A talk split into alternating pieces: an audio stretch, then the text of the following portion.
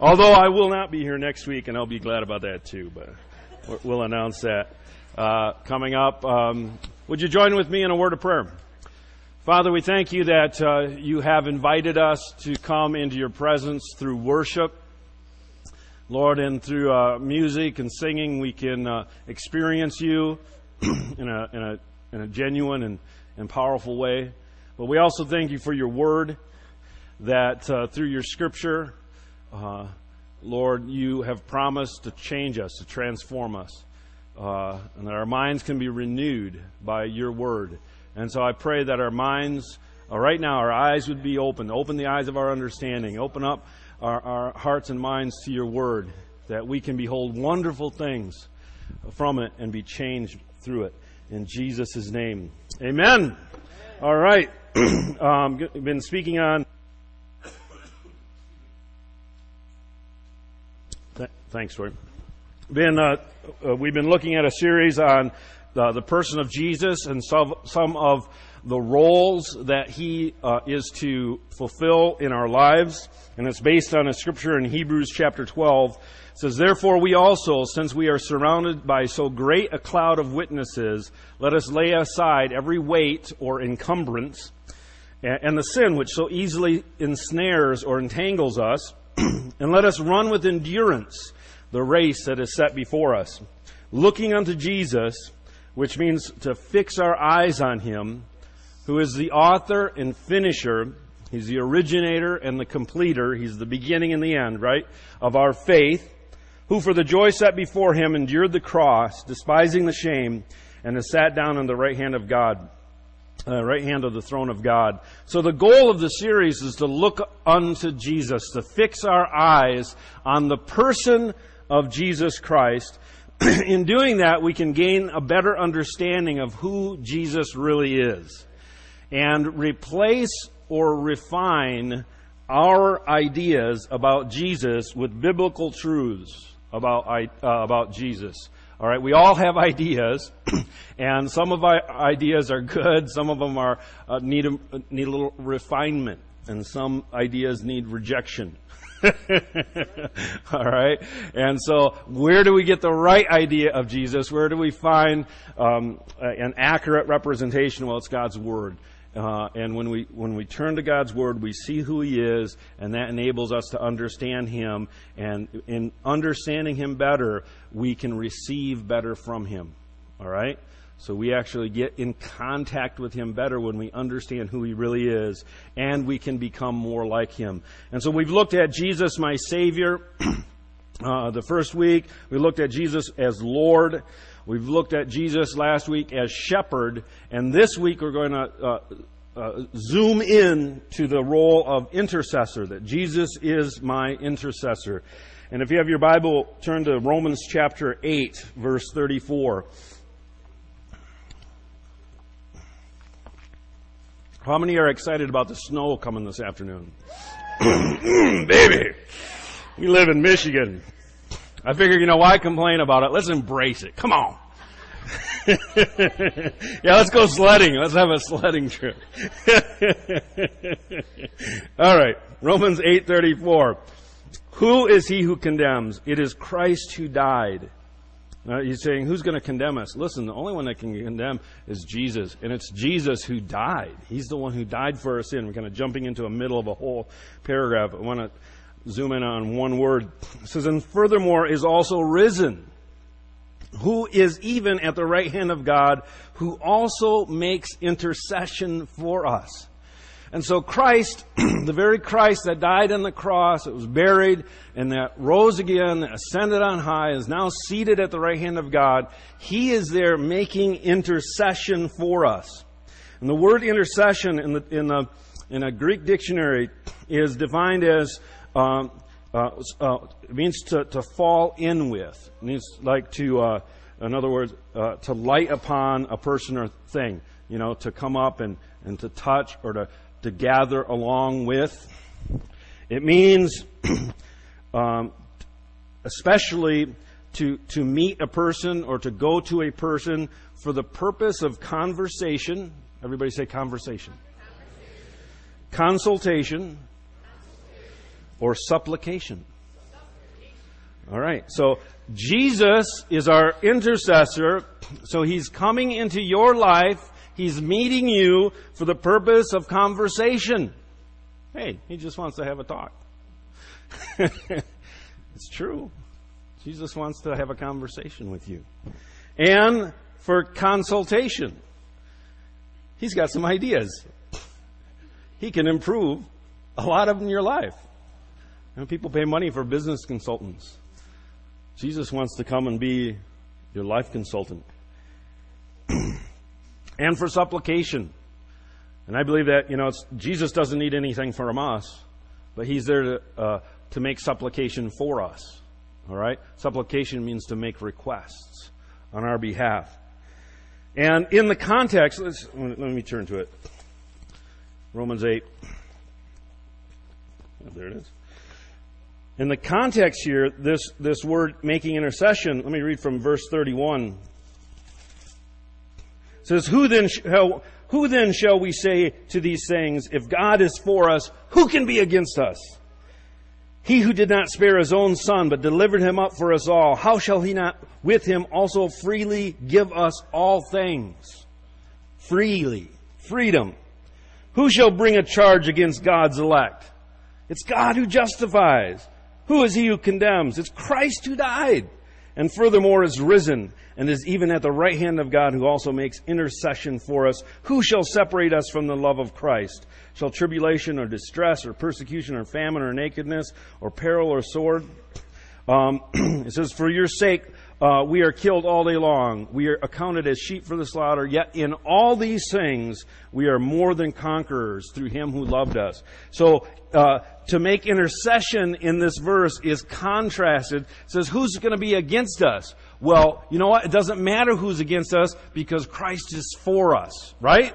And so being an interceder means that Christ is there on your behalf. He's interceding for you. All right? He's, he's there cheering, cheering you on. Have you ever been to a, a sports, sporting event? Does anyone here like sports? Anyone here like basketball? Isn't March Madness? All right? Everybody who's into basketball, stand up. Oh, you're. Come on. Really? Really? Come on, stand up, come on! Who's, I got to get a better illustration. Man, I have been in basketball games for a year, few years. I was going to Western games, and there was a dynamic, and there was one time in particular that the whole game turned at this one moment when the whole crowd just like something happened. I felt it in the spirit. All everybody in the crowd just said they kind of like got fed up because our team was behind. It's like and we just started cheering, no matter what they did. It didn't matter what they did. If they did something stupid, we just cheered all the louder. I mean, it was weird. It was a feeling. It was, it was unbelievable. And the, and the players on the, uh, uh, out on the court, you could see them just feeding off this, and they turned around and they, they got, they won the game. It was amazing. It was great. And there was no question about it. It was when the, there was a group effort to cheer on the team that they were able to win that game. And Jesus is there making intercession for you. I want you to understand this is not uh, one of the normal things we think of about Jesus, but this is one of his key roles. He's there in the presence of God, at the right hand of God, cheering you on.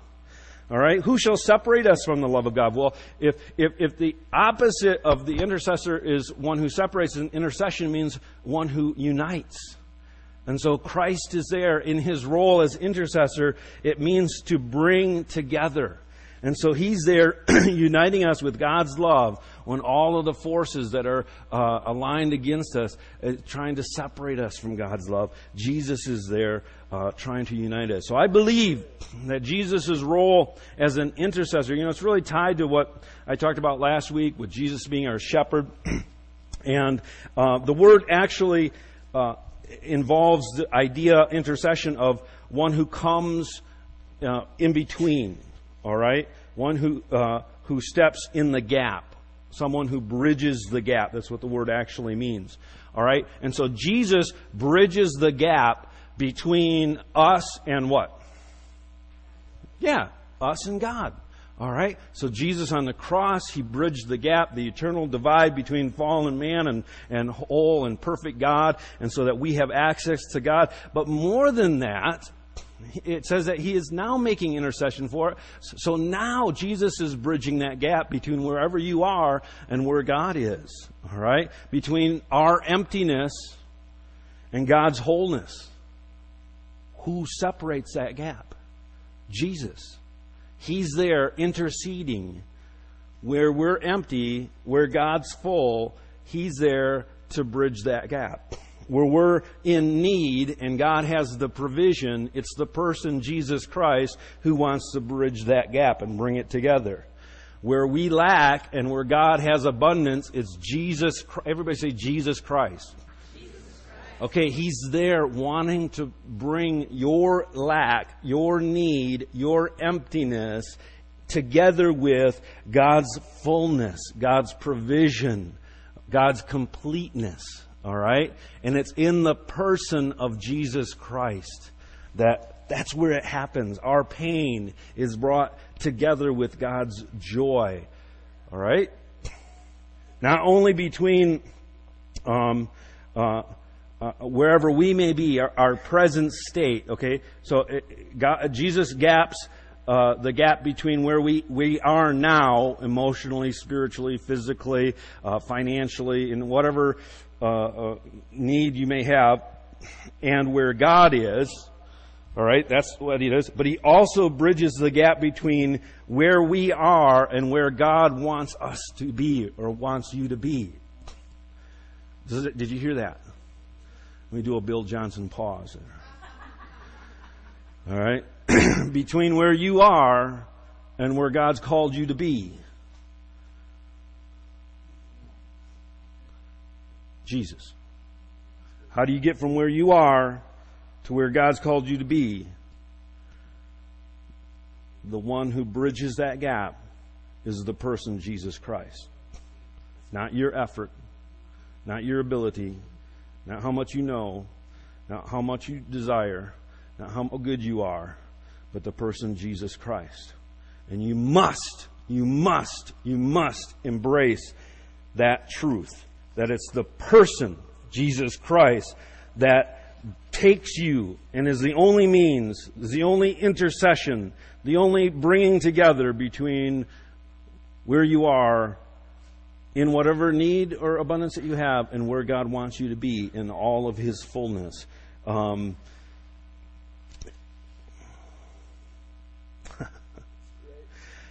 listen, Hebrews chapter 7, verse 25 says, Therefore, He, Jesus, is also able to save to the utmost those who come to God through Him. Let's just listen to that for a minute. He is able to save to the uttermost. That's as far as, as someone can get. He, Jesus can get that far. And He's able to save. That means to make whole, to redeem, to bring back. He's able to bridge that gap, no matter how wide it is, because He is the intercessor. He's the one that brings the two together. All right? Those who come to God through Him through him, through him, since he always lives to make intercession for them. Jesus always lives, right now, present reality, to make intercession for them. Who's them? Yeah, me. you. Hebrews chapter 9 verse 24. For Christ has not entered the holy places made with hands, in other words, he didn't just go into a physical building, a temple, or a church building, uh, which are copies of the true, but into heaven itself. When Jesus rose, he went in to the holy place in heaven to appear in the presence of God. Two words here. For us! Ho! Wow! For me. How do you apply that Bible passage? Let's make application of that scripture. Let's see. In the original context, it would mean, for me! right? The original Greek means, for us, for me, for you and I.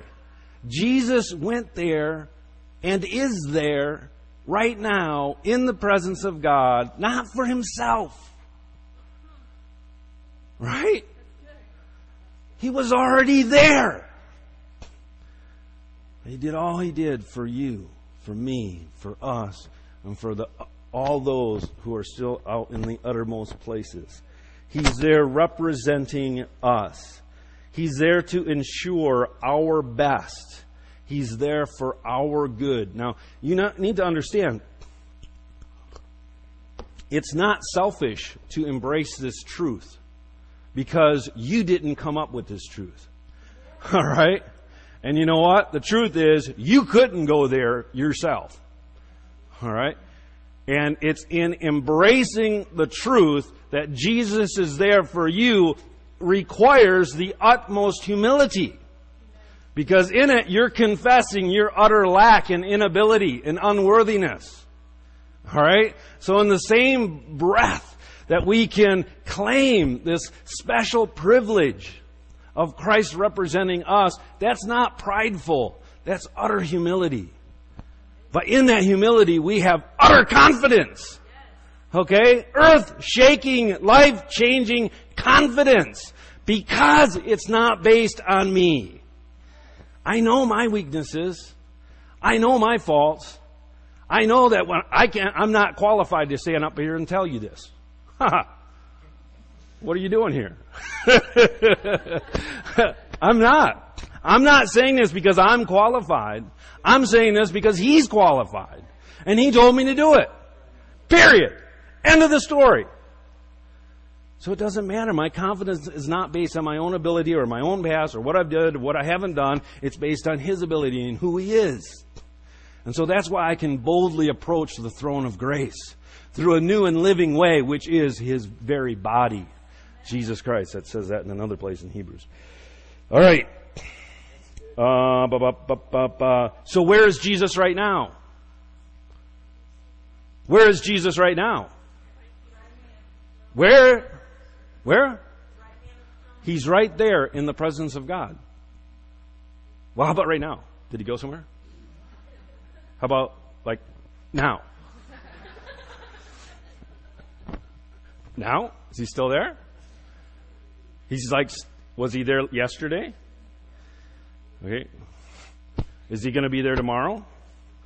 Okay. Is he only there when you're being good? Is he only there when you're being bad? No, he's always there. And he's always there for you. So what does that mean?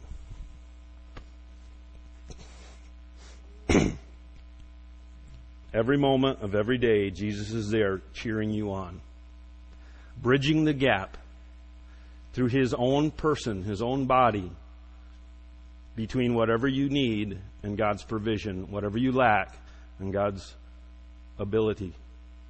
Okay? Think of it. When we're in the midst of a trial and temptation, Christ Jesus Himself is in heaven before God the Father making intercession for you. Might you think that just possibly could change how you might respond in the midst of that temptation? If you were to see with your physical eyes Jesus on his knees as he was in the garden, sweating blood? All right? Or standing there cheering you on like somebody rooting a, a, a, a sports team, and you're in the middle and there's temptation, and there's desire in here, and there's lust. Bible says we sin when we are drawn away by our inward lust, our inward desire, and there's like there's something there that, man, I really want that double chocolate donut from Sweet Waters baby.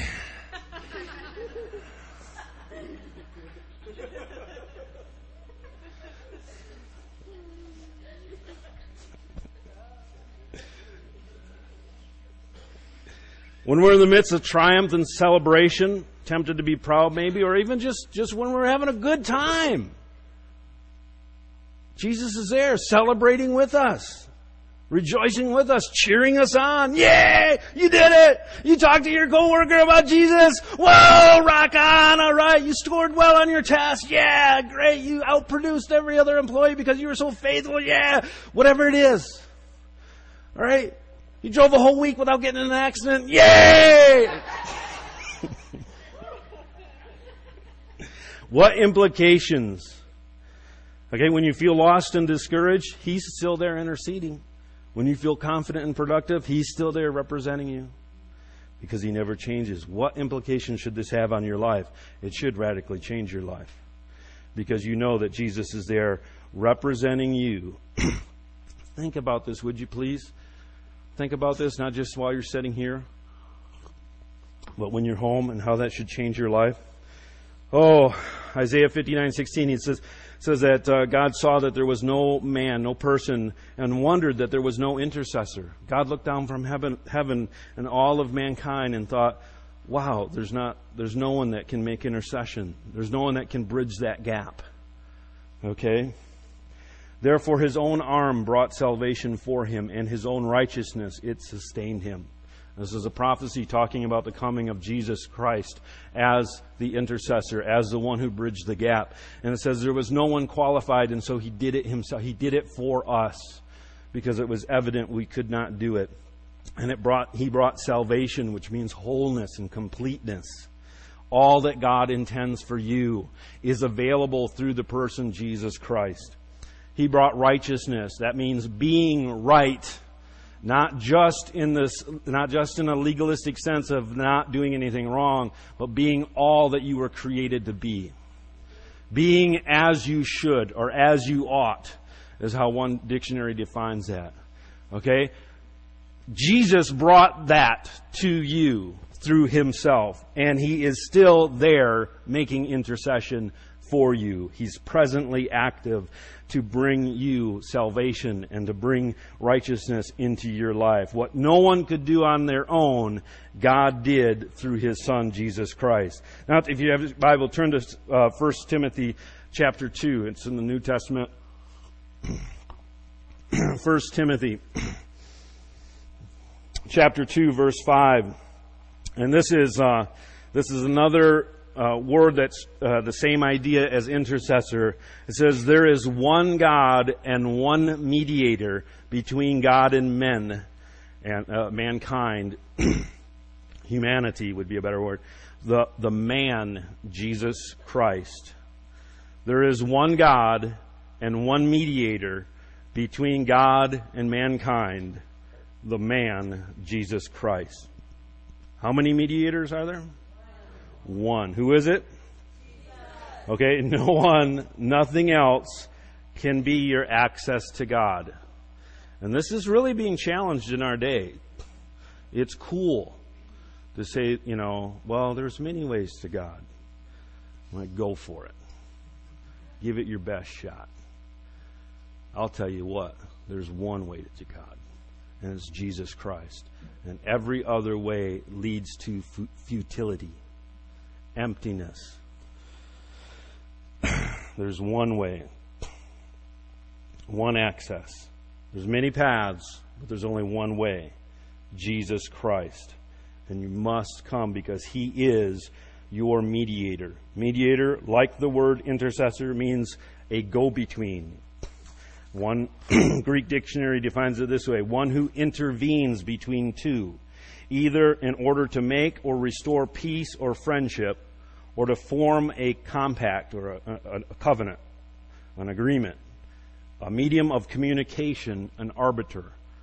All right? So a, a mediator is one who intervenes between two in order to restore peace and friendship and to establish a covenant and be the means of communication and the arbiter. There's only one mediator, and that mediator is the man Jesus Christ. I want to read you a quote. Now, this, this idea I'm going to share now, it's kind of out there. Are you ready? Should I avoid it? I don't know. This is a, this is a pretty conservative community. All right, this is my this is one of my um, favorite um, sources. Guy named um, Dietrich Bonhoeffer, and uh, he was martyred um, by Hitler, actually, uh, for his faith. But he wrote a few books, and this is a quote. It's kind of long. I'm going to read two quotes from two different books. I did a whole series on this first quote. It says, Christianity means community through Jesus Christ and in Jesus Christ. And he goes on to say, a Christian comes to others only through Jesus Christ. A Christian comes to others only through Jesus Christ. Among men there is strife. He is our peace, as Paul says of Jesus in Ephesians chapter 2. Ephesians chapter 2 talks about peace between all mankind through the person of Jesus Christ. Without Christ, there is discord between God and man, and between man and man. Christ became the mediator and made peace with God and among men. Without Christ, we should not know God. We could not call upon Him, nor come to Him. But without Christ, we also would not know our brother or sister, nor could we come to him or her. The way is blocked by our own ego or sin. Christ opened up the way to God and to our brother and sister. Now Christians can live with one another in peace. They can love and serve one another. They can become one. But they can continue to do so only by way of Jesus Christ. Only in Jesus Christ are we one. Only through Him are we bound together. To eternity, He remains the one mediator. Okay? He remains the mediator. This is, this is, kind of a little subtle. It's subtle, it's radical, I don't know. I've been thinking about this for two years. I haven't preached it. It's been in me. Let me read this other quote. We must face up to the truth, he says, that the call of Christ does set up a barrier between man and his natural life. But this barrier is no surly contempt for life, no legalistic piety. It is the life which is life indeed. The gospel, the person of Jesus Christ. By virtue of his incarnation, he has come between man and his natural life, between our humanity. Do you understand what I mean? When he says man, he's talking about our human nature and our natural life. There, can, listen, he writes, there can be no turning back for Christ bars the way. Once you come into Christ, you can't turn back to who you were because you can't get through him. By calling us, he has cut us off from all immediacy with the things of this world. Listen, he wants to be the center. Through him alone, all things shall come to pass. He stands between us and God, and for that very reason, he stands between us and all other men and things. He is the mediator, not only between God and man, but between man and man, between man and reality. Since the whole world was created through him and unto him, he is the sole mediator in the whole world. Since his coming, man has no immediate relationship of his own anymore to anything, neither to God nor the world. Christ wants to be the mediator. Okay? This is where it gets a little weird. Like when I first read this, I thought he went over the edge. Bonhoeffer.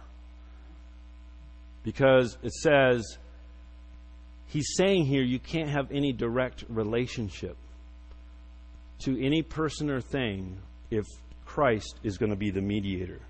Now he goes on, he says, Of course, there are plenty of gods who offer men direct access.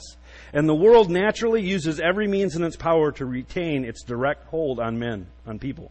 But that is the very reason why it is so bitterly opposed to Christ, a mediator. Okay, let me talk about what this means. I remember when I read this, when I got this idea, I was sitting on a, on a, on a deck looking out on a beautiful Lake Huron. There's an island and another peninsula. It was this gorgeous place we go up in the UP. And I got this idea. It's, like, wait a minute. Is, he's saying, is the Bible really saying that Christ is the mediator between all things? Not only between us and God, but between us and people and us and things? Is that really true? And if so, what does that mean? And if I could uh, I realized that if I could live that in truth, it would change everything about my life. All right? I've, now, I've thought about this for two years, so, uh, you know, maybe you just need to think about this um, for a minute. Let's say you're a dot, you're this, okay? And then, uh, you know, this is another person, this is, you know, that's your spouse, and these are your kids, right? And this is uh, some coworkers, some other people in your life.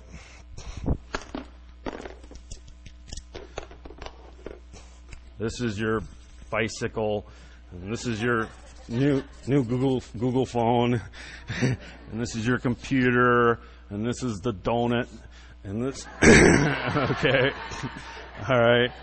Uh, baker's dozen, right?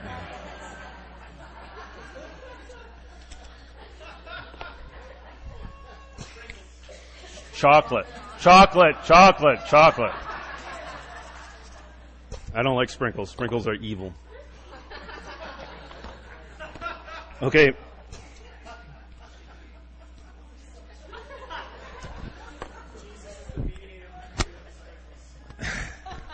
He, he says they're evil. okay, so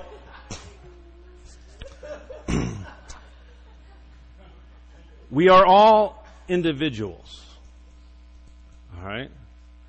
And, and actually, it's kind of hard because this is in the middle of a, this argument because Bonhoeffer's actually, this is in the context of saying that we only find true individuality in Christ. Apart from Christ, we cannot be individuals. All right? So this is not de- de- denying any individuality. Of, I'm not going to go down that path, but it's actually reinforcing it. But he's saying as individuals, we have a relationship with other people and things. Okay? Now, if we relate to it directly, then Christ is not the mediator. He becomes a mediator. All right? Let's say, let's say this happens to be church life, and this is the Bible, and this is when you pray, you know, spiritual things, and we say, oh, well, sure, Jesus is the mediator between that. All right? But baby, when I'm at work, there's other rules I live by. When you do that, that means Christ is not mediating that.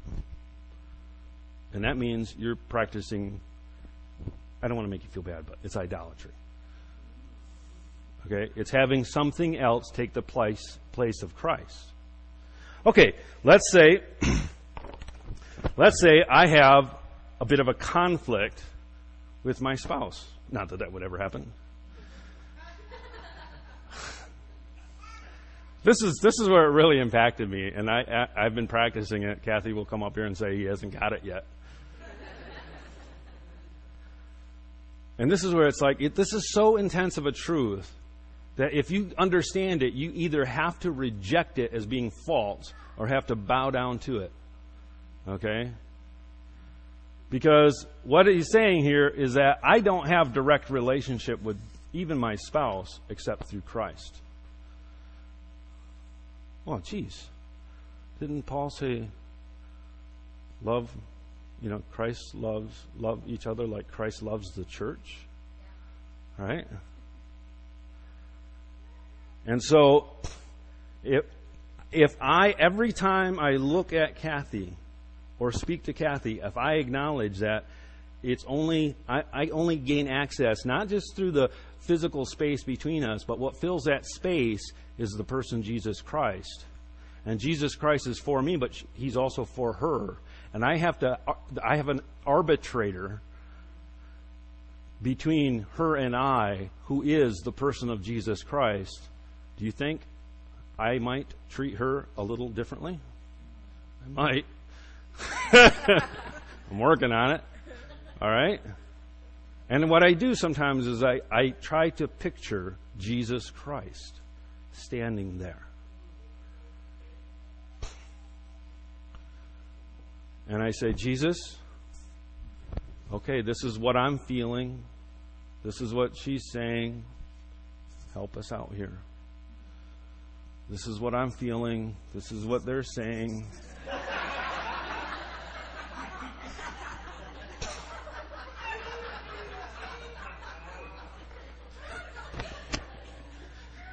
I think this can change your whole life. Right? Whatever the temptation is, you have to understand that if you're going to live in a way that Jesus is the mediator, see what you can't say, well, Jesus can mediate my relationship or my interaction with this thing, but not that thing. That's not logically, that's just stupid. That makes Jesus not God. All right? And unfortunately, that's where we live, and that's why we have all kinds of problems. I know that when I practice this, and this is how I do it, I do practice it. And, and I think, okay, Jesus is here. Jesus, and, and I thought, let me get to this. You know, how can, how can we actually uh, apply this? Um, I thought, well, that would really slow down a lot of things. And I thought, maybe that's a good thing. Right? Instead of just buying something or making a decision at work or saying something to someone, you know, and I, I I'm a pastor. People think pastors are nice, but sometimes I'm not nice. Okay? Just to let you know, i I'm letting everybody else know. I'm, I'm, I'm generally good, but I'm often not nice. And like when I go into stores, I generally like I get lots to do. They, and some, sometimes store clerks, you know, they want to chat. I said, "How you doing?" Like one guy says, uh, "You got got anything planned for the day?" I just looked at him. I'm like, "I don't have time to tell you everything I have to do today. All right, would you just do the transaction and let me go?" I didn't say that, but I thought that. You know, and I, I don't think Jesus was probably real happy with that. You know, and I still, it doesn't mean I wasn't in a hurry, but I tried to just, okay, okay, Jesus. So, practical step Jesus is there. How would he, how would he be the arbitrator, the go between, between you and whatever you're facing? Whatever. How might you actually put this into practice? I want to finish this up. How about starting each day acknowledging that Jesus is your Savior, is your Lord, and is there personally interceding for you. How about you, you share with Jesus, since He's there in heaven praying for you anyway, why don't you tell Him what you'd like Him to pray for you? That's actually called prayer.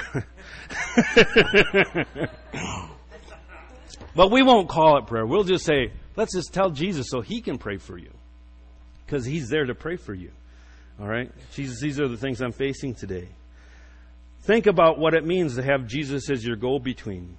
Maybe after a conflict, ask yourself Did I acknowledge Jesus in this relationship or did I ignore him? What would it have looked like if I had acknowledged him and submitted to him? Even if it's in whether you should buy a new phone or a computer or a car or a donut or whatever. All right? Uh, between you and the other person, between you and temptation, between you and success, between you and everything. This is the end. This is the life the gospel gives us a life never alone. A life never lost because Jesus is always there. A life never just up to us. A life abundant, a life with Christ, and a life in Christ. We're in Christ. All right, Sarah has some announcements.